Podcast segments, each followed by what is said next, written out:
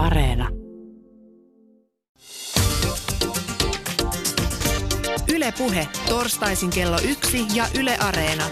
Mahadura ja Ösberkan. Yle Puhe. Ja oikein hyvää uutta vuotta rakkaat kuulijat ja tervetuloa uudelle vuosikymmenelle Mahadura Ösperkanin kanssa. Tänään vuoden ensimmäisessä jaksossa pohditaan, mitä 2000-luku tuo tullessaan ihmiskunnalle, Donald Trump ja Iran, Australian maastapalot, Harry ja Meghan, mihin tämä vuosi ja uusi vuosikymmen oikein johtavat, kun meillä on jo monta kriisiä meneillään. Lähetyksessä tullaan myös kuulemaan 20-luvun tulevat trendit. Mahadra Ösperkanin lisäksi äänessä ovat liuta asiantuntijoita, mutta studiossa me ollaan vähän niin kuin nyt kahdesta ja vähän on jännät paikat, mutta tervetuloa mukaan. Tervetuloa mukaan minunkin puolestani ja Ösperkan sä taisit jäädä tota, väärälle vuosikymmenelle, koska tuossa juonnossa sanoit, että, että me tullaan keskustelemaan siitä, että mitä 2000-luku tuo tullessaan meille. Jäit sä jotenkin haaveilemaan 2000-luvusta? En minä tiedä. Mitä mä, tähän on jotain kirjoitettu ja sitä mä, kuka tän on kirjoittanut? tota, aika monesti puhutaan siitä, että uusi vuosi, uusi minä. Niin tota, oot sä nyt Sperkan täysin uusi ihminen? Mikä en, siis mikään ei ole muuttunut. Mä voin sanoa sulle, että kun tota, mä oon vähän semmoinen taikauskonen ja, ja tota, mä uskon se, semmoiseen, en tiedä onko tämä joku van, vanha sanonta ja en ole ihan varma mistä on ikinä kuullutkaan, mutta kun sanotaan, että se miten vuosi vaihtuu, niin se vuosi tulee menemään sille. Mä oon joskus sullekin tätä ehkä selitellyt. No mun, mun vuosi nyt sitten vaihtui silleen, että mulla oli aivan hirveä flunssa ja mä niin kuin makasin tota, sohvan pohjalla ja mietin, että koska voi mennä oikeasti nukkumaan. Ja mä sinnittelin 12 asti ja sitten 20 yli 12 tipahdin, tipahdin sänkyyn. Ja kyllä mä niin kuin jonkun aikaa mietin, että okei, no niin, tälläkö sit, tällä tavalla, kun mä menen siis uuteen vuosikymmeneen. Mutta tota, niin mä päätin, että en usko enää tommosiin uusi vuosi, uusi minä, ei, koska ensinnäkin nyt ollaan mitä tammikuun puolessa välissä ja mä en ole vieläkään päässyt tähän vuoteen rehellisesti.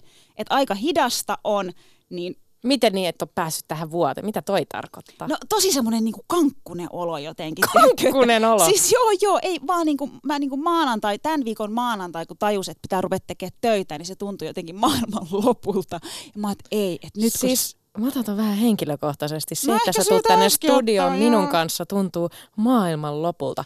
Yksi asia, mikä... Hei, mikä... jos on kolme viikkoa lomaa, niin kyllä se on myös inhimillistä, että sit se töihin paluu voi olla vähän vaikeaa.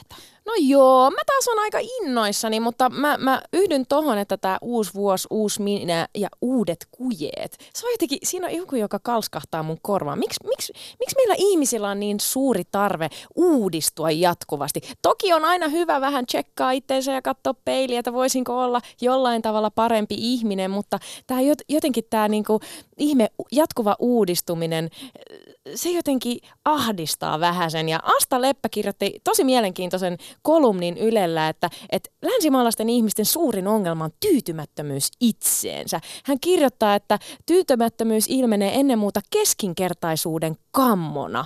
Se, että et, et meitä ihmisiä ahdistaa se, että me oltaisiin ihan tavallisia ihmisiä. Tiedätkö, kun ka- kaikilla oli se ajatus, että sitten kun sä oot iso, niin susta pitää tulla jotain suurta ja merkittävää. No. Ja niin, no siis mä myönnän, ja mulla mul oli, mutta se tuli varmaan tosi vahvasti tavallaan niin kuin perhekasvatuksesta. Kun sä tiedät, kun meikäläiset vanhemmat niin kuin vaatii, että sit kun susta tulee iso, niin susta pitää tulla jotain, jotain suurta.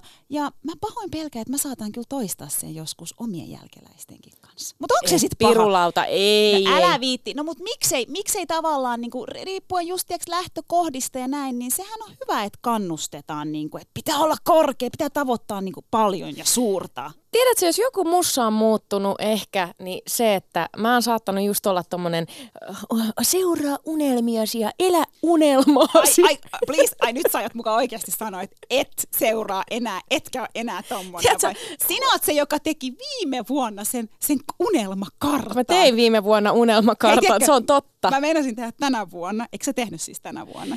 En mä en tehnyt, mä en tehnyt unelmakartta. Ehkä mä kuitenkin, te, siis unelmia pitää olla. Mutta tiedätkö okay. se, että et ihan semmonen, niin mä haluan oppia nauttia mun tavallisesta, tylsästä arjesta. Sen ei tarvi olla sille wow, mind blowing, yes, live the dream. Tiedätkö, että et, et, et se voi niinku asettaa ihan tämmöisiä kummallisia odotuksia, että mitä tämän elämän pitäisi olla, mutta tänään tässä jaksossa me vähän pohditaan, että minkälainen tämä tuleva vuosikymmen tulee olemaan. Ja aika vauhdilla täytyy sanoa, että ollaan lähdetty liikenteeseen.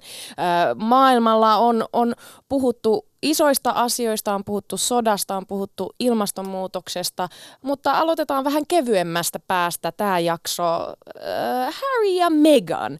Tuota, Britannian kuninkaallinen perhe on pitänyt kriisikokouksen, koska prinssi Harry ja herttuatar, herttuatar Meghan äh, ilmoitti, että he haluavat vetäytyä kuninkaallisista velvollisuuksistaan. Maailmanloppu. Ja, ja tätä on nyt sitten on pidetty kriisikokousta ja on, on, on viikkotolkulla tuota, käyty julkista keskustelua tästä, niin tuota, mitä tämä Ösperkan sinussa tämä uutinen nyt sitten herät? Siis jos, jotain, jos jotenkin jotain huvittavaa pitäisi jostain niin kuin repiä, niin mä mietin, että nyt näinä, näinä niin kuin vuosikymmenen ensimmäisenä viikkoina kolme isoa uutista, joita seurasin aika aktiivisesti, oli just Trump, Iran, Australian maastopalot ja sitten oli vaan tämä Meghan ja Harry, koska sitä niin kuin tuupattiin joka suunnasta. Mä nyt rehellisesti oikein tiedä, että mitä mun pitäisi siitä ajatella. Siis mä myönnän kyllä, että näiden muiden uutisten seassa kyllähän tämä vähän kevensi sitä tunnelmaa ja sitten tuli koko ajan semmoinen olo, että oikeasti, mistä me nyt niin kuin, siis puhutaan? Aikuisista ihmisistä, jotka haluaa itsenäistyä ja elää omaa elämäänsä. Näin aika hauskan tämmöisen, tuota, joku oli in, Instagramissa heittänyt, että, että koko maailma on kri- kriisissä siitä, että 35-vuotias mies haluaa muuttaa vaimonsa kanssa pois kotota. niin, niin, niin totta, tuossa on pieni totuuden siemen. Ja, ja siis hauskintahan on se, että kuning, kuningatar Elisabeth itse on julkaissut tiedotteen. Toki hänellä ei varmaan ole mitään muuta vaihtoehtoja oikein ollut kuin sanoa, että hän hyväksyy Harryn ja Meganin päätöksen ja hän tukee heitä. ja, ja ymmärtää sen, että he haluavat itse, itsenäistyä ja elää niin kuin perheenä tällaista itsenäistä elämää, niin, niin, niin jos, jos tavallaan kuningattarenkin ulostulo, virallinen ulostulo on se, että hän hyväksyy sen, niin se on aika erikoista, että sitten tätä niin kuin puidaan ja puidaan. Ja siis Harry ja Meghanhan on saanut ihan älyttömästi siis miljoonia kommentteja, jengi on raivoissaan ja, ja siitä tuli vähän huvittunut olo, että, että melkoinen tämä ihmisolento onkin niin kuin todella kiinnostava, että et tämmöinen asia saa, saa niin kuin maailman jotenkin sekasin. Joo, ja sitten musta tuntuu, että siitä, no spekuloidaan nyt mekin kuin muutkin, mutta musta tuntuu, että siitä päivästä lähtien, kun Megan ikään kuin astu, astu siihen taloon, niin siinä hän huomasi selkeästi, että, että vaikka hänet kuinka otettiin tervetulleeksi, oliko hän loppujen lopuksi niin tervetullut kuitenkaan. Mun täytyy sanoa, että mä iloitsin siitä, että, että Harry ja Meghan oli tämmöinen pari, joka edustaa minun silmissä tasa-arvoa ja, ja, ja tätä niin kuin ajateltiinkin, että nyt, nyt siirrytään tämmöiseen aikakauteen, että brittihovissakin voi olla äh, ruskeita ihmisiä, niin tuota, tuota, tuota, aika pian sen jälkeen tämä, tämä minun unelmani ja aika monenkin mielikuva siitä, että minkälaiseen aikakauteen nyt ehkä siirrytään, niin romuttu, koska Megan on saanut aika paljon julkisuudessa joutunut ryöpytyksen kohteeksi ja, ja, ja milloin hänestä on maalattu tällainen niin kuin aviomiestään kontrolloiva kauhea ihminen. Ja, mutta kiinnostavaa on se, että millä tavalla ö, hänen niin kuin Meganin taustoja on, on lähdetty riepottelemaan, miten hänen äidistä, joka on musta, miten hänestä on kirjoitettu ja toisaalta, toisaalta miten hänen isästä, joka on valkoinen mies, niin miten hänestä on kirjoitettu. Et, et, et luin analyysin, missä, missä, tuota, missä tuota on, on pantu merkille, että se uutisointi on erilaista, kun on ollut kyse Meganin äidistä tai isästä. Mm. Tämä on, tämä on tosi kiinnostava. Ja Härihän on siis, muistan jonkun uutisen, missä Häri hän sanoi, että se jopa pelkää, että Megani, Meganille osuu sama kohtalo, mikä, mikä osui hänen äidille, niin Dianalle. Niin toihan on siis sydäntä sierkevä. Ja nyt kun mä itse asiassa lähdin miettimään, niin tässä on myös ehkä yksi pieni, ö, pieni pointti. Ö, tota, jos miettii, niin Häristähän ei varmaan ikinä voi tulla kuningasta, koska siellä on aika monta tyyppiä ennen sitä, jos sä mietit, että Harryn ja Williamin isä, sitten on William ja Williamin lapset, niin eikö ne nyt voi vaan antaa sen ihmisen mennä elämään sitä omaa elämäänsä vaikka sinne Kanadaan? Niin, näinpä. E, ja, ja tuota, ehkä, ehkä tähän päätökseen me tässä Mahadura Ösperkan anal- syväanalyysissä nyt tulemme, että annetaan ihmisten elää omaa elämää ja siitä ei tarvitse tehdä mitään numeroa. Kyllä, ja me mennään eteenpäin.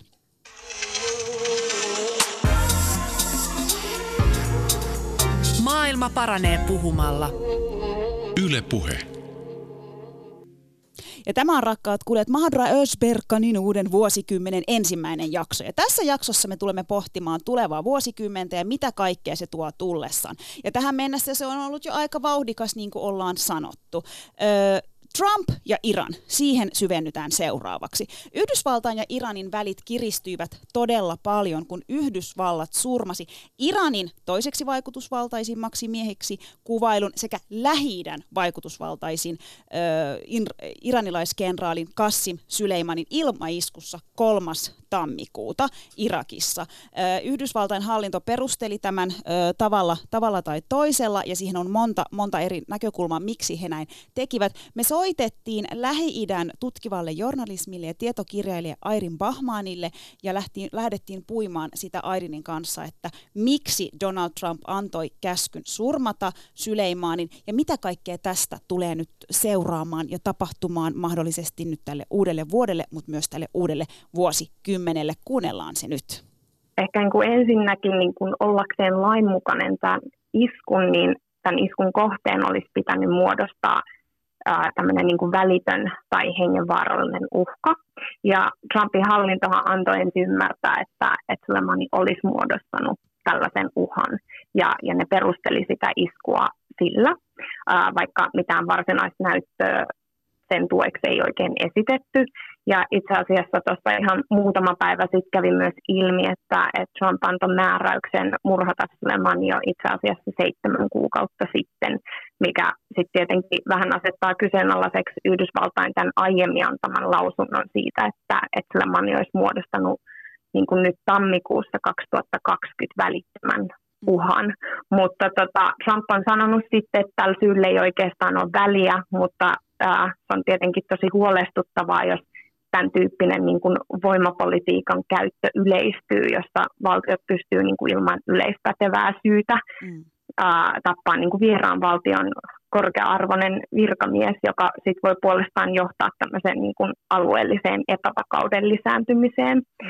Mutta sitten uh, ihan lyhyesti vielä niin tämmöinen toinen esille nostettu ja taustalla vaikuttava syy on niin kuin yhdistetty näihin Yhdysvaltain vaaleihin ja, ja tota, siihen, että Trump olisi ehkä pyrkinyt ohjaamaan tätä huomiota muualle tästä omasta niin kuin Ukrainaan liittyvästä virkarikostutkinnasta. Mutta sitten se, että mikä ikinä tämä syy on, niin tämä on ollut niin kuin, kyllä ehdottomasti eräänlainen tämmöinen niin kuin voimapolitiikan näytös Trumpilta. Airin Bahmani, mil, millaista agendaa Syleimaani ajoi ja pitääkö se paikkaansa, että hän oli syypää Lähi-idän loputtomalle konfliktille? No tota, Suleimanilla ja näillä niin kuin on ollut todellakin niin kuin hyvin paljon alueellista vaikutusvaltaa.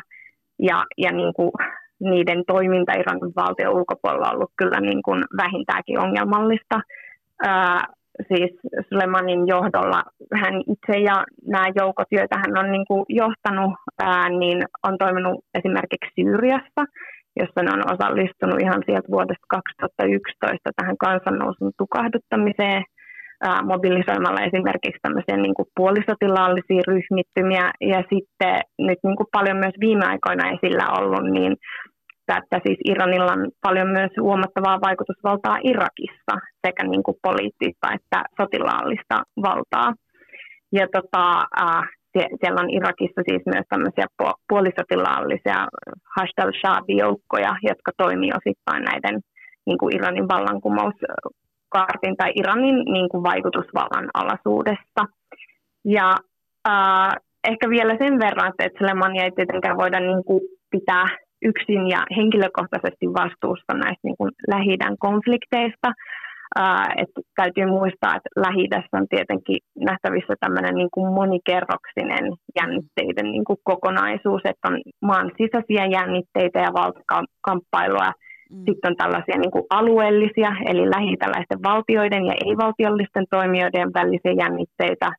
Ja sitten on myös niin kuin valitettavasti myös lähidän tämmöisistä niin kuin erityisyyksistä on se, että, että se on myös niin kuin, siis valtakamppailu Yhdysvalta ja Venäjän välillä on myös läsnä. Kassim Syleymanista vielä sen verran, tai hänen hautajaisista oikeastaan, koska kerrotaan, e, että hänen hautajaiset keräs kaduille kymmenen tuhansia ihmisiä suremaan kenraalia.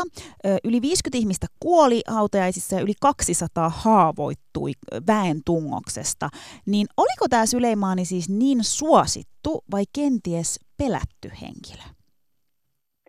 No tota, toki varmaan hänellä on kannattajansa Iranissa, mutta sitten Iranissa niin täytyy muistaa se, että tämä hallinto on myös pyrkinyt niin käyttää tätä Sulemanin murhaamista silleen täydellä teholla niin tuodakseen myös iranilaisia yhteen.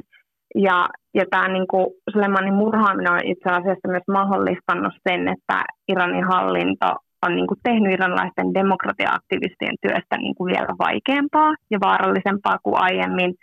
Ja sit sen verran niin kuin korostaisin, että, että tällaisten niin kuin autoritääristen valtioiden kohdalla on hyvä pitää mielessä, että tämmöinen niin kuin muistaminen voi olla äärimmäisen politisoitunutta. Että, että jos esimerkiksi vertaa, että Iranissa silloin lokamarraskuun aikana näitä talouspakotteita vastaan ja niin kuin, äh, mieltään osoittaneet ja poliittisia muutoksia vaatineet mielenosoittajat ja niin kuin heidän tappaminen ja heidän niin kuin, se muistaminen Iranissa on ollut kiellettyä ja se on ollut melkein niin kuin rangaistava teko. Ja sitten samaan aikaan tämä Sulemanin muistaminen on ollut valtiollisella tasolla niin kuin tuetet, tuettua mm. ja sitten myös osittain myös pakotettua.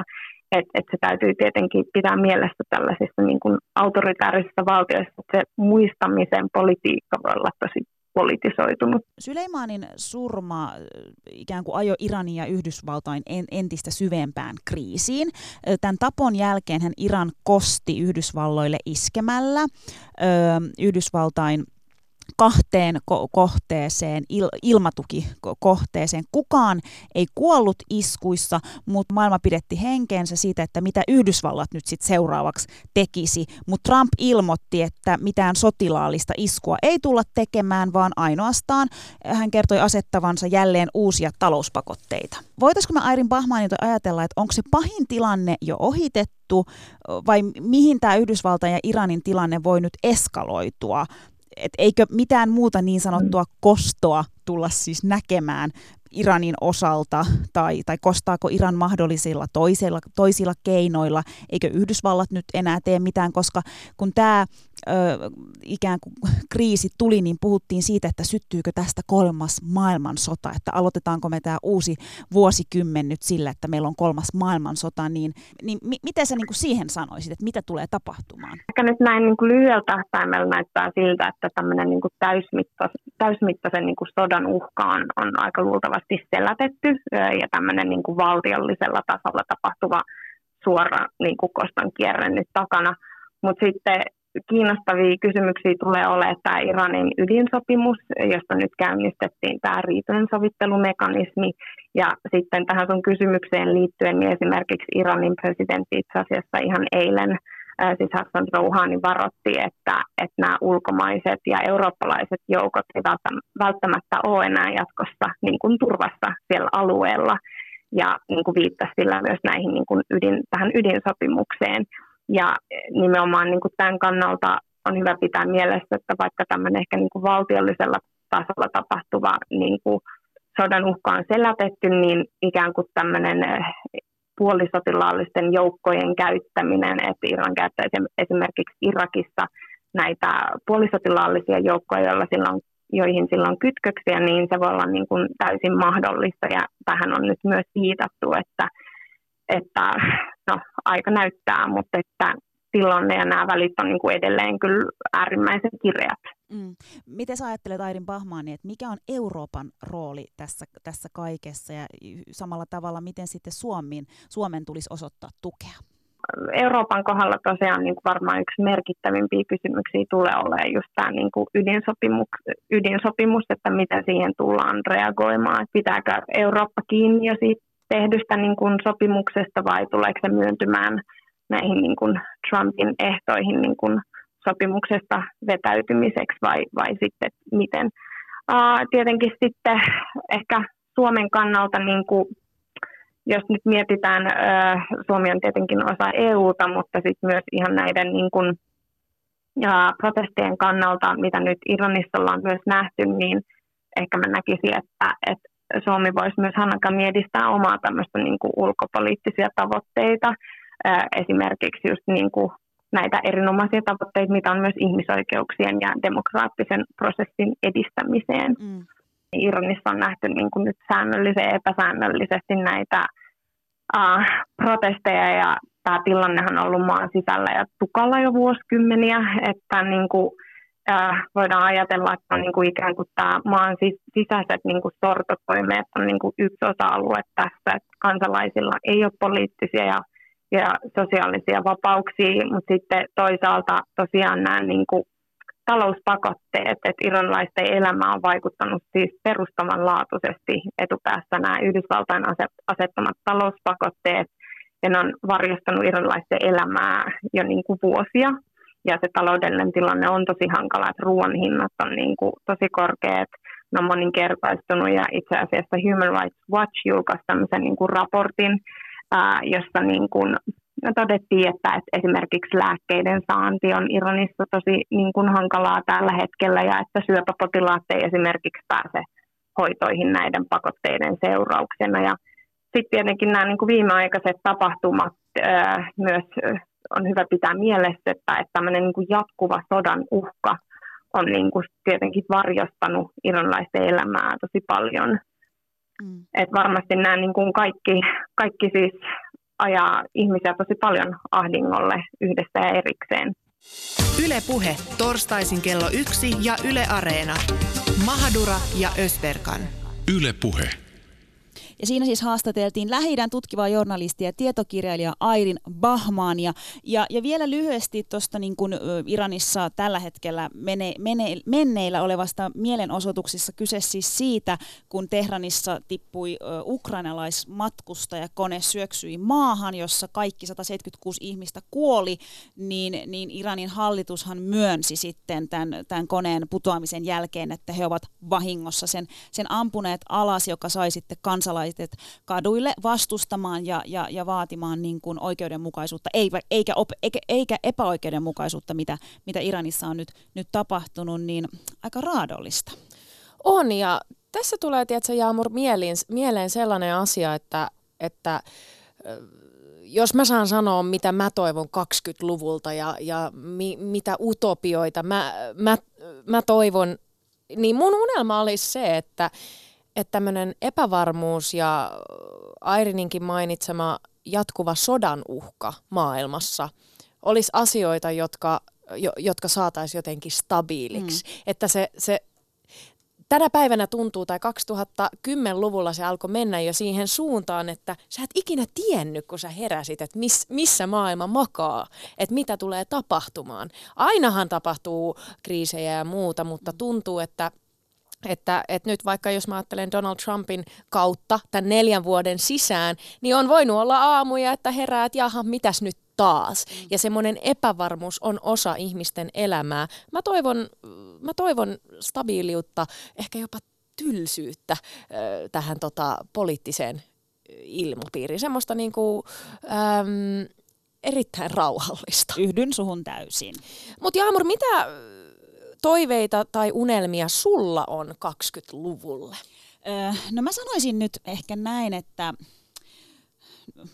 nyt tässä, tässä niin kuin viime vuosikymmenen aikana paljon, paljon niin kuin kuultiin siitä, kun ihmiset, tietyt jotkut kansanedustajat ja ihan tavalliset ihmisetkin toi esille sitä, että, että, että he ei usko ilmastonmuutokseen.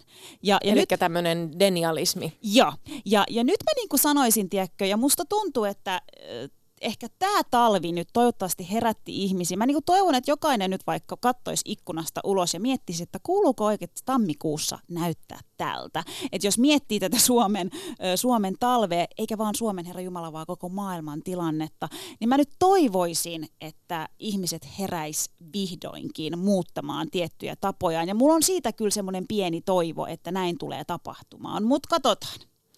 Kiinnostavaa. Mi- mikä sua pelottaa ja missä näet toivoa? Mikä mua pelottaa? Kyllä mä sanoisin, että mua pelottaa tai ehkä olisiko jännittää oikea sana ö, Yhdysvaltain tulevat vaalit yhtä lailla, että vaikka ne keskittyy siihen marraskuuhun, mutta sitä mä odotan vähän kauhulla, että mitä tulee tapahtumaan. Mutta Trump ei ole ainut, ketä mä pelkään. Meillä on maailmassa paljon muitakin ö, hallitsijoita, päättäjäpresidenttejä, jotka, jotka kyllä pelottaa toiminnallaan. Mistä toivoo? No mä oon kyllä kuitenkin vähän optimisti, tiedätkö? että kyllä mä kaikessa näen jotain hyvää. Kyllä mä niinku uskon kuitenkin, mä haluan uskoa ihmiseen ja hyvyyteen. Me soitettiin Sitran tulevaisuusasiantuntijalle Mikko Duuvalle ja me kysyttiin, että mitkä tulee olemaan 20-luvun megatrendit, miksi on tärkeää unelm- unelmoida tulevaisuudesta ja miten 20-luvulla reagoidaan 10-luvun muutoksiin. Kuunnellaan haastattelu. No kyllä mä, mä näkisin, että 20-luku on tämmöinen niin tekemisen ää, vuosikymmen. Että jos 2010-luvulla vielä vähän, niin, niin väiteltiin ja, ja pohdittiin ja, ja keskusteltiin. Toki niin kuin keskustelua tarvitaan edelleen 2020-luvulla, mutta, mutta erityisesti nyt on niin kuin korkea aika jo siirtyä niihin konkreettisiin tekoihin. Ja itse asiassa ne niin kuin tuntuu olevan se, että mitä, mitä ihmiset kovasti, kovasti haluaa ja mihin, mihin sitten uskotaan paljon enemmän kuin sitten ehkä, ehkä pel, pelkkään puheeseen.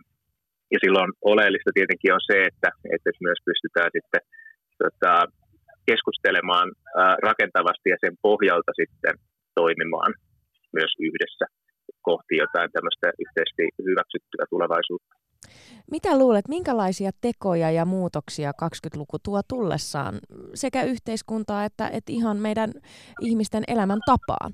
No mä oon tykästynyt tota, tämmöisen biostutkimusyksikön termiin ekologinen jälleenrakennus, koska siinä on aika hyvin saatu kiinni siitä niin kuin muutosten suuruudesta, nimenomaan niin kuin yhteiskunnan kannalta, talouden kannalta.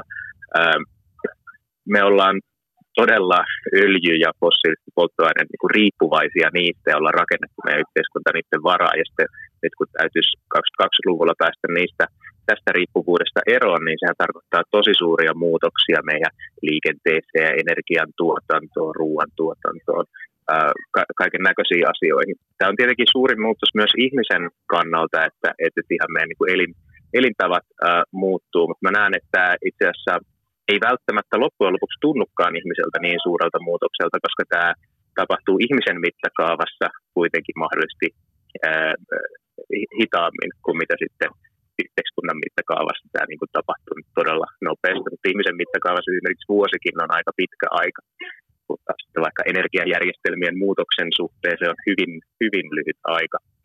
Et mä näen, että et, et edessä on just tällaisia ää, ihmisen kannalta just elin, elintapojen muutoksia, mutta se saattaa tarkoittaa myös sitä, että ihmisillä on enemmän aikaa, ihmiset on entistä onnellisempia, ihmiset ää, voi paremmin ja, ja meillä on, on yhä niin kuin puhtaampi ja, ja parempi luonto. Olet puhunut Mikko paljon myös 20-luvun megatrendeistä. Avaa vähän, mi- mitä ne megatrendit tulee olemaan ja, ja mitä se tulee meille tarkoittamaan? Joo, megatrendit on tämmöisiä äh, yleensä globaaleja tai ainakin hyvin niin kuin laajan, äh, laajaa aluetta koskevia suuria muutoksen kaaria. Ja näitä on oleellista sitten tulkita vähän enemmän siihen niin kuin omaan kontekstiin. Me ollaan tässä nyt tulkittu Suomen kannalta, että mitä, mitä ne tarkoittaisi ja nostettu viisi tällaista keskeistä teemaa, josta yksi on just se, että meillä on niin kuin kiire tällä ekologisella jälleenrakentamisella. Meidän täytyy vastata ilmastonmuutokseen ja luonnon monimuotoisuuden vähenemiseen ja resurssiniukkuuteen ja moniin muihin tällaisiin ympäristöhaasteisiin. Samaan aikaan me nähdään vallassa ja politiikassa muutoksia, ehkä tämmöinen niin kuin, äh, jännitteiden suhteet verkostomainen valta äh, voimistuu, äh, mutta toisaalta me nähdään myös tämmöistä niin kuin vallan keskittymistä ja vahvojen johtajien ihannointia.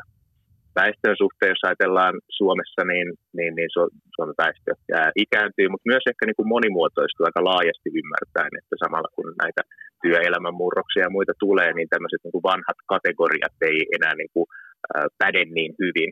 Ja eh, myös taloudessa on, on ehkä yhteisymmärrystä siitä, että meidän täytyisi ajatella meidän talousjärjestelmää uudestaan, mutta ei ehkä sitä, että ää, minkälainen se uusi talousjärjestelmä tulisi sitten olemaan. Tässä on varmasti, varmasti paljon, paljon keskustelua ja to, toimintaa tämän suhteen. Ehkä viidentenä vielä tämä teknologia joka siis edelleen kehittyy nopeasti, mutta me myös otetaan sitä hirveän nopeasti käyttöön ja sitten ehkä se kysymys on, että, että, että äh, kuinka niin kuin tietoisesti ja, ja me niin kuin otetaan sitä käyttöön ja kuinka paljon mietitään niitä yhteiskunnallisia vaikutuksia ja, ja mahdollisesti tällaista teknologiaa eriarvostavaa vaikutusta esimerkiksi. Et, et, ehkä laajemminkin voisi ajatella, että näitä megatrendejä on, on hyödyllistä katsoa näitä jännitteitä, hyödyllistä katsoa pohtia niitä erilaisia mahdollisia tulevaisuuksia, koska sitten me saadaan itsellemme enemmän tällaista tulevaisuusvaltaa, eli sitä valtaa määrittää niitä tulevaisuusnäkymiä, toivottavia tulevaisuuksia myös itse, ja pystytään kritisoimaan sitten muualta tulevia tulevaisuusväitteitä. Niin, olet puhunut paljon siitä, että, että juuri näiden toivottavien tulevaisuuksien kuvitteleminen ja unelmointi, yhteinen unelmointi olisi tärkeää, niin, niin kerro, miksi se on niin tärkeää kuvitella niitä vaihtoehtoisia tulevaisuuksia? No yksi syy on siihen se, että, että meillä ei tällä hetkellä ehkä ole niin hirveän paljon niitä toivottavia tulevaisuuksia näköpiirissä. Meillä on hirveän paljon dystopioita ja, ja tällaisia uhkakuvia. Niillä on oma roolinsa. Ne auttaa meitä myös ymmärtämään, että mikä meille on tärkeää ja mahdollisesti kannustaa to, toimin, toimintaan. Jos niitä on pelkästään, niin ne pikemminkin lähtee niin kuin lamaannuttamaan meitä ja sitten avaa myös oven ehkä tämmöisille äh, sanotaan niin kuin yksinkertaistaville tulevaisuuksille ja sellaiselle niin kuin nostalgialle.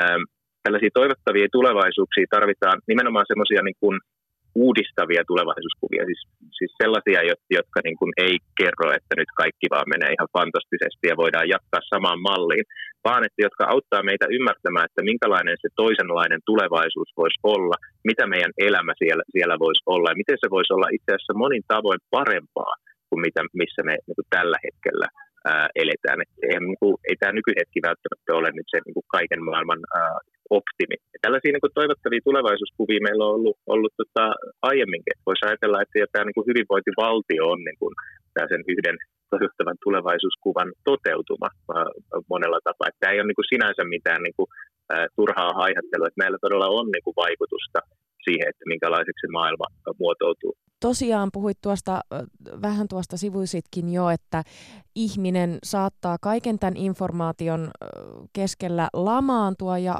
ja, ja puhutaan ilmastoahdistuksestakin, niin mitä ajattelet, että on, onko, ovatko kriisit ja epävarmuus ja, ja konfliktit se uusi normaali 20-luvulla, mihin meidän ihmisten pitäisi, pitäisi ikään kuin tottua?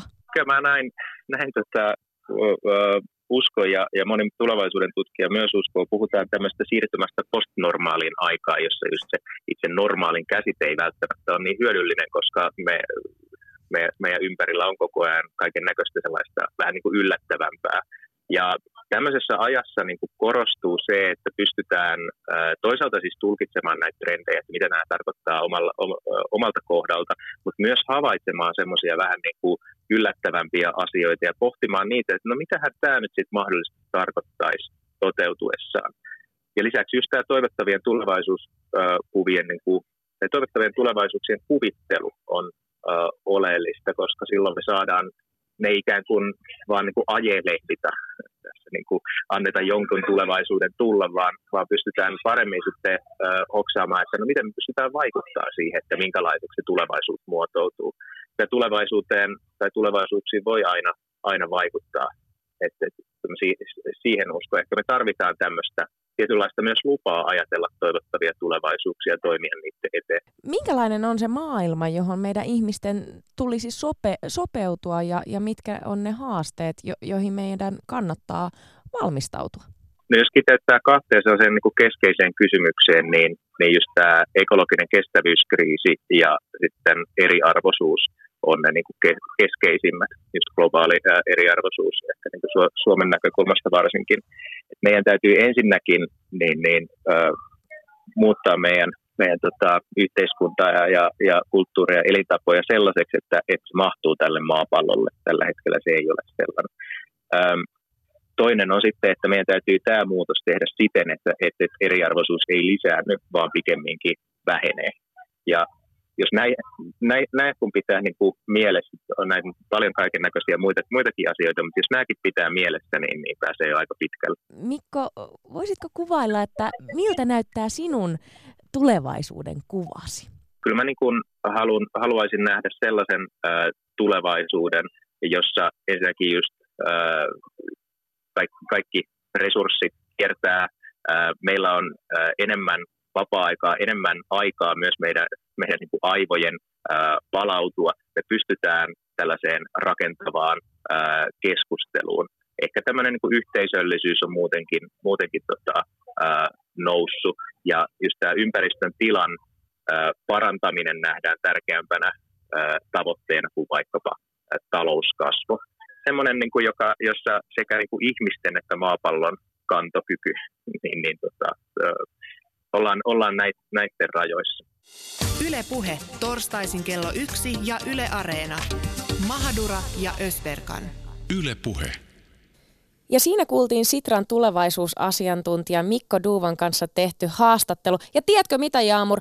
Mä sanoin lähetyksen alussa, että, että en, en jaksa unelmoida uusi vuosi, uusi minä. Nyt mä vähän otan sanojani takaisin. Anne mä arvan, Mikko sai sun pään kääntymään asiantuntijat, asiantuntijat, mutta mä, mä korjaan, mitä mä sanoin aikaisemmin. Mä ehkä niin kuin, mulla ei ole tarvetta itseä, itseäni kohtaan asettaa kaikkia odotuksia, unelmia, minkälainen mun pitäisi olla, mutta mä voin unelmoida paremmasta tulevaisuudesta. Ja se on ehkä tärkeää. Muistakaa rakkaat kuulijat, unelmoida. Hei, Australian maastopalot on huolestuttanut ihmisiä ympäri maailman. WWFn mukaan Australian metsäpalot on tuhonnut enemmän maa-alaa kuin Amazonin ja Kalifornian syksyiset metsäpalot yhteensä. Palot ovat historian pahimpia, jopa miljardi eläintä on kuollut, tuhansia koteja palannut ja kymmeniä ihmisiä kuollut. Soitet me soitettiin Jaamurin kanssa Greenpeacein ilmasto- ja energia-asiantuntijalle Kaisa Kososelle ja me kysyttiin, että onko Australian metsäpalot uusi normaali?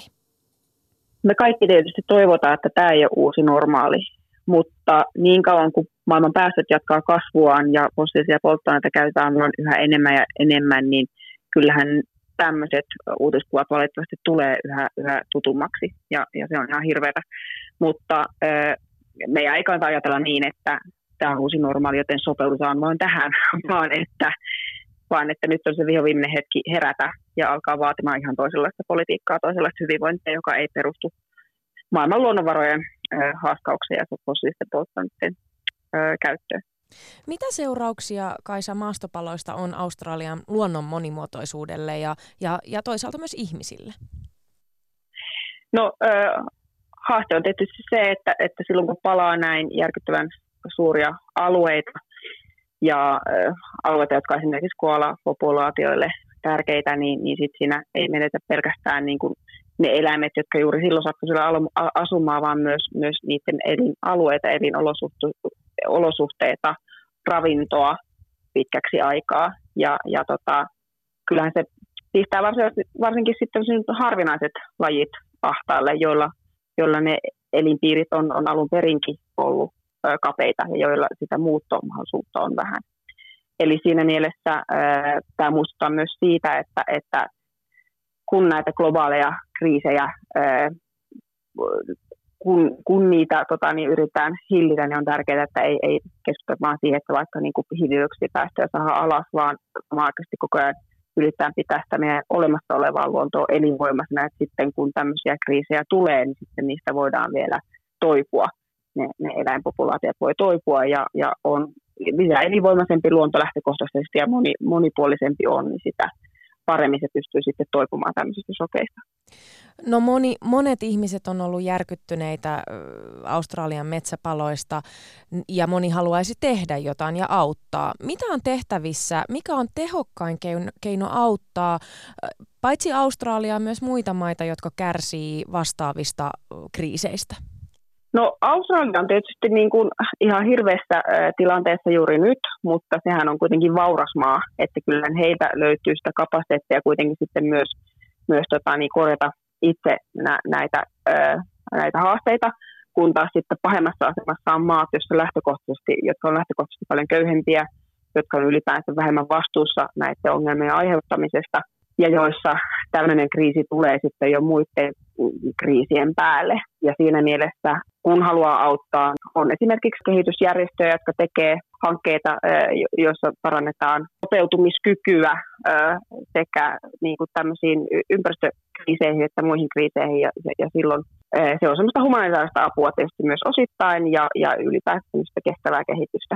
Mutta kyllä mä sanoisin, että niin kun se, mitä me suomalaiset, mitä meidän kannattaa erityisen paljon tehdä, on se, että me itse ollaan niiden australialaisten puolella, jotka on kaikki nämä ajat, kaikki nämä vuodet yrittäneet saada omaa hallitustaan uskomaan, että nyt niistä fossiilista polttoaineista on luovuttavaa ja äkkiä, metsistä, biodiversiteetistä pidettävä huolta ja näytettävä, jos me pystytään näyttämään maailmalle, että tämmöinen fossiilivapaa hyvinvointi on mahdollista ja haluttavaa ja se kannattaa tehdä ja että, että luonnonvaroja pystytään suojelemaan, niin, niin silloin me eniten autetaan niitä, jotka yrittää saada omia hallituksiaan vielä ymmärtämään tämän asian. Meillähän Suomessa ollaan nyt siinä onnellisessa tilanteessa, että, että meillä on jo otettu, kiitos vahvan kansalaispaineen, niin, niin aika vahvat ilmastotavoitteet ja nyt meidän pitää tehdä ne todeksi. Ja, ja se on nyt tämä lähivuosien iso, iso haaste, että ei jäädä vellomaan näihin ongelmiin, vaan niihin tartutaan, ne ratkaistaan ja näytetään, että toisenlainen maailma on mahdollinen. Ja siinä me suomalaiset ollaan aika erityisen hyvässä asemassa. Australian pääministeriä Scott Morrisoniahan on kritisoitu todella paljon siitä, että hän, hän ei ole ottanut tai hänen hallitus ei ole ottanut ilmastonmuutosta tosissaan ja, ja konservatiivihallitus ei ole ollut halukas rajoittamaan fossiilisten polttoaineiden vientiä esimerkiksi. Niin, niin mitä luulet 20-luvulla, äh, miten poliitikkojen asemaa, miten näet poliitikkojen aseman ilmastopoliittisissa kysymyksissä? Voidaanko tämä tämmöistä, ilmastonmuutoksen vähättelyä vielä, vielä harrastaa? No mä luulen, että me nähdään just tämän fossiilitalouden ja sen marionettien viimeisiä korahduksia juuri näinä vuosina. Et nyt meillä on vielä vallassa tämmöisiä presidenttejä, kuten Trump tai, tai Morrison Australiasta tai muuta, jotka on fossiiliteollisuuden vahvasti tukemia ja, ja sinne auttamia. Mutta nyt kun silmät alkaa avautua eri puolilla siihen, että tämä ei ole enää se tie, millä vaurautta rakennetaan, millä turvallisuutta ihmisille taataan, niin ei me tämmöisiä johtajia enää kovin kauan tulla itsellemme valitsemaan, se on täysin selvä. Varsinkin kun nyt käy yhä selvemmäksi, että niitä vaihtoehtoja on, tuulesta auringosta on tullut halvin tapa tuottaa sähköä eri puolilla maailmaa. Myös Suomessa tuulella on nykyään halvin, halvinta tuottaa sähköä. Ja kyllähän se muuttaa sen koko käsityksen siitä, että mikä on edullista energiaa, mikä on, mikä on niin kuin taloudellisestikin tavoiteltavaa, niin, niin äh, esimerkiksi tämä kivihiili, mistä Australia on niin riippuvainen kivihiilen kaivamisesta ja, ja myynnistä ulkomaille, niin kyllä ne tulee aika pian huomaamaan, että ei tämä ole äh, kauaskantoinen kestävä strategia perustaa taloutta siihen. Ja, ja on täysin selvää, että tällaiset johtajat ei ole kovin pitkäikäisiä. Nuoret tulee vaatimaan järkevämpää politiikkaa, parempia päättäjiä miten sä Kaisa näet 20-luvun, 2010-luvulla tavallaan tietoisuus ilmastonmuutoksista ja seurauksista nousi aika vahvasti tapetille. Mitä luulet, että 20-luku tuo tullessaan näissä kysymyksissä? No 20-luku tuo tullessaan varmaan ennen kaikkea sitä, että, että tämä ilmastokysymyskin muuttuu semmoisesta niin abstraktista, kaukaisesta asiasta, jonka joku jossain hoitaa – niin semmoiseksi paljon läheisemmäksi käytännön asiaksi, mitä, mitä ratkotaan ihan käytännön tasolla arjessa, kuntien tasolla, yrityksissä. Ja tota, se on sellainen asia, joka tiedostetaan yhä enemmän sit 20-luvulla, että se ei tule menemään pois sulkemalla silmät tai kanava, vaan se on tullut tänne ja se, mitä me voidaan nyt päättää, on se, että, miten, että otetaanko me oman tulevaisuutemme ohjat käteen ja ohjataan sitä kehitystä, yritetään vä, niin kuin vähentää niitä haittoja, jotka on tulossa ja, ja rakentaa tämän kriisin pohjalta uusi, parempi, uudet paremmat yhteiskunnat, paremmat liikennejärjestelmät, paremmat energiantuontojärjestelmät, jotka ei nojaa fossiilisiin polttoaineisiin. Eli se, se 2020-luvun tekeminen tulee olemaan paljon semmoista niin kuin käytännönläheisempää ratkaisukeskeistä. Minkälaisiin asioihin, Kaisa, tai minkälaisiin muutoksiin meidän ihmisten tulisi valmistautua ilmastonmuutoksen my- myötä? Mitkä on peruuttamattomia asioita, mistä meidän pitää olla valmiita luopumaan ja ikään kuin hyväksymään, että näin tämä vaan on? Ja mitkä on toisaalta sellaisia asioita, mihin me voidaan vielä vaikuttaa, mitä voidaan vielä pelastaa? Niin, että luopumisen, äh, luopumisesta puhuminen on ollut sellainen, mikä, mikä on ilmastokeskustelua pitkään niin kuin kehystänyt. Ja, ja siinä ongelma on se, että silloin kun puhutaan luopumisesta, niin ihmiset ei halua edes kuulla. Me halutaan mm. pitää se, mikä meillä on.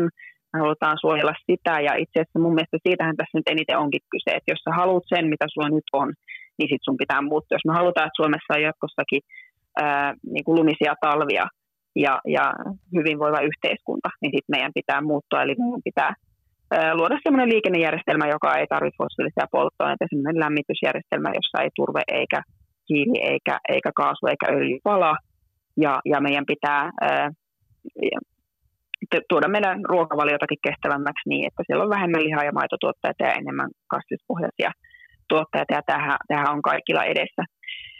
Ja samaan aikaan meillä ei ole varaa umistaa silmiä niiltä niin kuin käytännön ö, muutoksilta, jotka maailmalla on joka tapauksessa edessä, että siellä on kyllä niin kuin,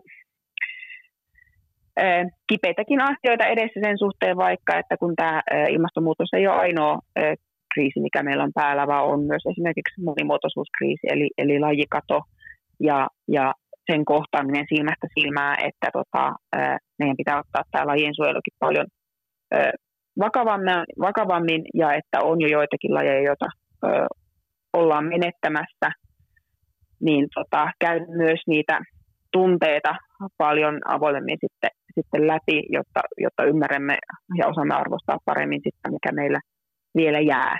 Että kyllä mä muistan, kun mä esimerkiksi luen viimeisimmän IPCC-raportin ja sieltä sen, että tosiasian, että vaikka me mitä ilmaston suhteen tehtäisiin, niin lämpimän veden koralleja on enää tosi vaikea pelastaa, niin, niin onhan se asia, jota on vaikea niin kuin edes lukea, saati sanoa ääneen, saati niin kuin hyväksyä, mutta, mutta ei ne asiat niin kuin poiskaan mene sillä, ettei niitä ajattele.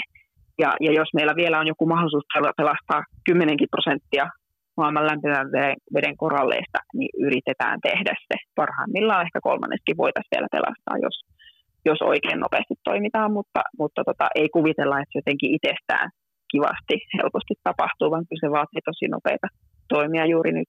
Ilmasto- ja energia-asiantuntija Kaisa Kosonen, äh, Sitran tulevaisuustutkija Mikko Duuva sanoi, että on tärkeää, että meillä on tämmöisiä tulevaisuuskuvia ja jotta me voidaan muuttaa jotain tässä hetkessä, niin pitää, pitää mieltää niitä utopioita ja, ja tämmöisiä erilaisia vaihtoehtoisia tulevaisuuskuvia. Niin mikä on Kaisa sun tulevaisuuden kuva ja utopia. Miltä 20-luku tai 20-luvun loppupuoli sun haaveissa ja unelmissa näyttää? No mä oon itse aidosti tosi innostunut siitä, että meillä on nyt tavoitteena tehdä, siis Suomen virallisena tavoitteena on olla maailman ensimmäinen fossiilivapaa hyvinvointiyhteiskunta. Eli, eli tämmöinen maa, jossa vauraus pysyy yllä ja ihmisten hyvinvointi parantuu entisestään, mutta me päästään irti ilmastoa ilmastolämpömistä kiihtyvistä fossiilista polttoaineista. Ja se on ihan täysin mahdollista tehdä todeksi. 2020-luvun lopussa me ollaan jo pitkällä, jos me nyt niin kuin pistetään vauhtia. Eli tiedämme, meillä on kivihiilestä luovuttu kokonaan, varmaan turpeestakin sen polttamisesta. Öljyn käyttö liikenteessä on vähentynyt tosi paljon. Meillä on enemmän kasvispainotteista ruokaa kouluissa, kodeissa, työpaikoilla, ja, ja, ja ylipäänsä meillä ihmiset kokee olevansa osa ratkaisua tekemässä tämmöistä kansainvälisestikin merkittävää esimerkkitapausta, että näin tätä voidaan tehdä.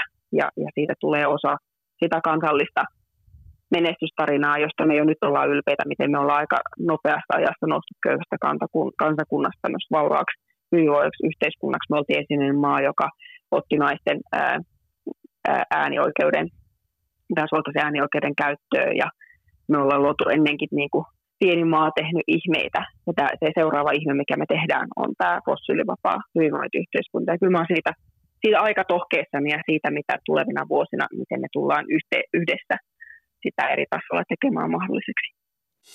Yle Puhe, torstaisin kello yksi ja Yle Areena. Mahadura ja Ösberkan. Yle Puhe.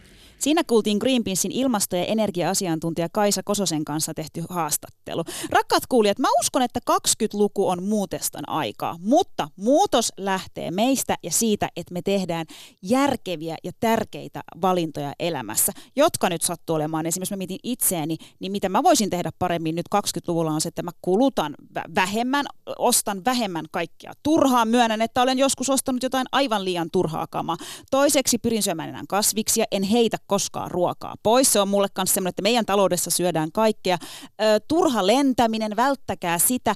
Kaikki nämä teot lähtee teistä itsestäsi. Ja mä koen, että nämä on kaikki sellaisia trendejä, mihin meidän kannattaa tarttua, tarttua nyt 20-luvulla. Mutta sitten meillä on vuoden 2021 trendi, mistä nyt paljon puhutaan, nimittäin mukavuustrendi. Asiantuntijat väittää, että 2020-luku muistetaan mukavuuden noususta. On nimittäin trendikästä olla ystävällinen.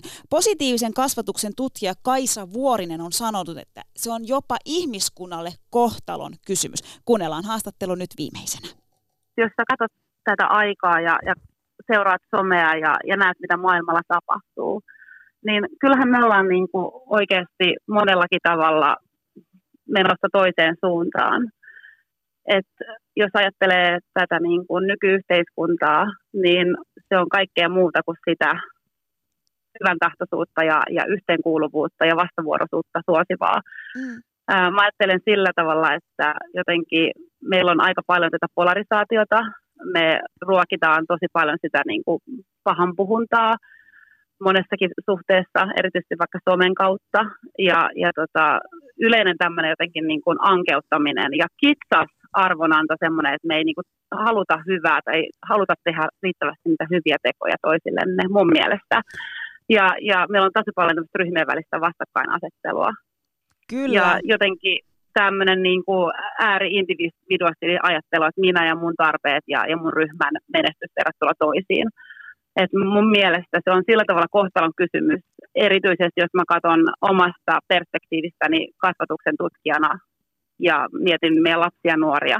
Et, et kaikki tämä nykyaika jossa enemmän ja enemmän suositaan sitä, että ollaan, ollaan niin kuin yksin ruudun edessä laitteilla ja on yhä vähemmän aikaa olla yhdessä toisten kanssa sille meidän laille tyypillisellä tavalla.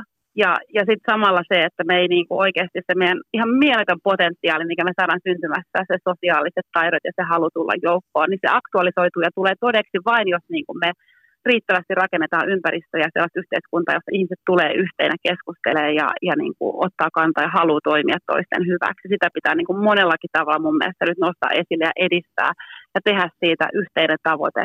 Mm.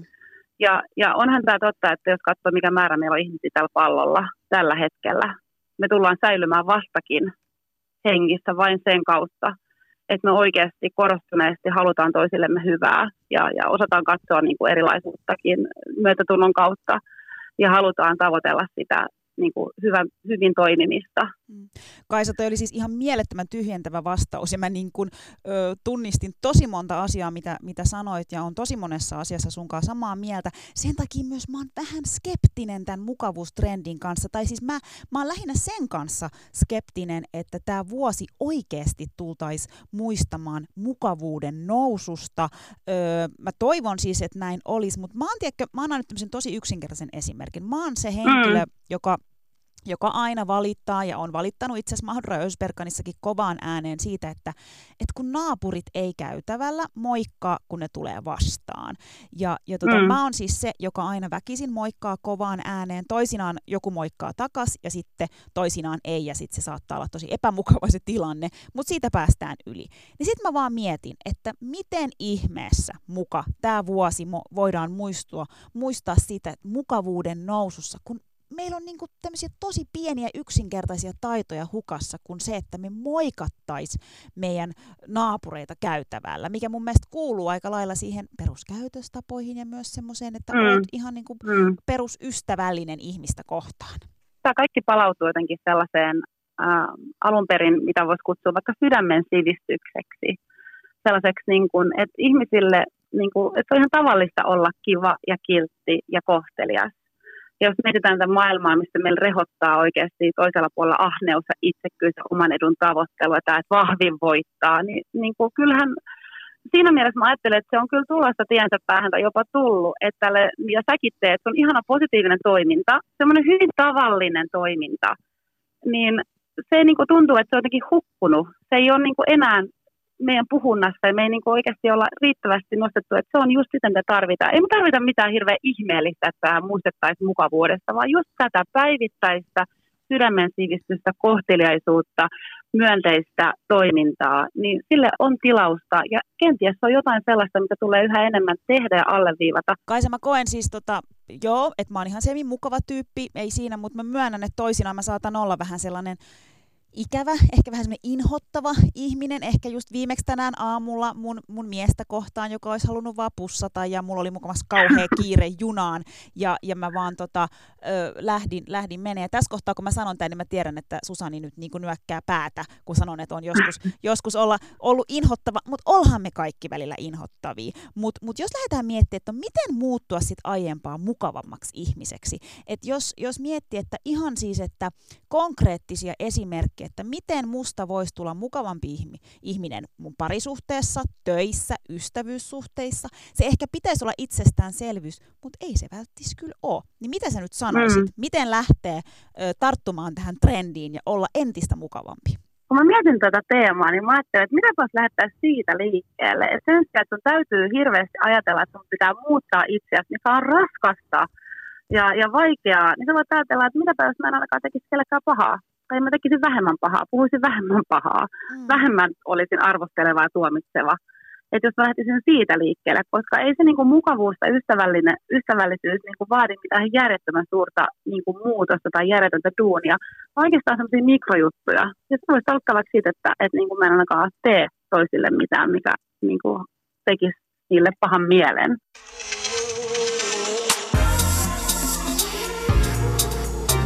Maailma paranee puhumalla. Yle Puhe. Ja siinä kuultiin positiivisen kasvatuksen tutkijan kanssa tehty haastattelu, Kaisa Vuorisen kanssa siis kanssa tehty haastattelu. Vitsi, tämä tunti kyllä niin kuin vierähti. Teem, mukavuustrendi. Ösperka, nyt, nyt yllätit jopa Mahadurankin. Nyt musta tuntuu, että vähän pitää mennä niin kuin itteensä ja, ja katsoa vähän peiliin ja sitten tavallaan siitä lähteä tälle uudelle vuosikymmenelle. Mielestä oli todella hyvä, hyvä lisäys. En siis tiennyt tästä sun haastattelusta saatiin yhdessä miettiä, että miten, miten tämä 20-luku, miltä se tulee näyttää mitä, mitä huolia molemmilla on. Tämä oli tosi kiinnostava, koska mulla ei tullut mieleenkään tällainen yksinkertainen asia kuin se, että voisi olla mukava, mukava toisille ihmisille. Ja, ja toisaalta jos ajatellaan, että mihin, mihin me lopetettiin Mahadura ja Ösperkan vi, viime vuonna, niin me puhuttiin paljon työpaikkakiusaamisesta ja myrkyllisistä ihmissuhteista. Ja, ja kaikkihan kiteytyy siinäkin siihen, siihen, että, että kohdataan toisiamme. Se just, ja nyt kun mä niinku mietin tätä meidän ko- lähe- lähetystä ja tätä kokonaisuutta, niin mulla on kyllä siis ihan kuitenkin hyvä fiilis ö, tästä, tästä uudesta vuosikymmenestä ja tästä vuodesta. Ja nyt pitää kyllä sanoa, että oli kyllä tosi kiva myös aloittaa duunit. Tästä tuli niinku semmoinen olo, että tästä se uusi vuosi nyt lähtee. Eli sulla on nyt hyvä fiilis olla mun kanssa täällä töissä. Nyt, nyt on ainakin tällä hetkellä. Good to be back. Olkaa rakkaat kuulijat kuulolla lisää kiinnostavia aiheista, aiheita tulossa tänä keväänä. Kyllä, kiitos ja hei hei!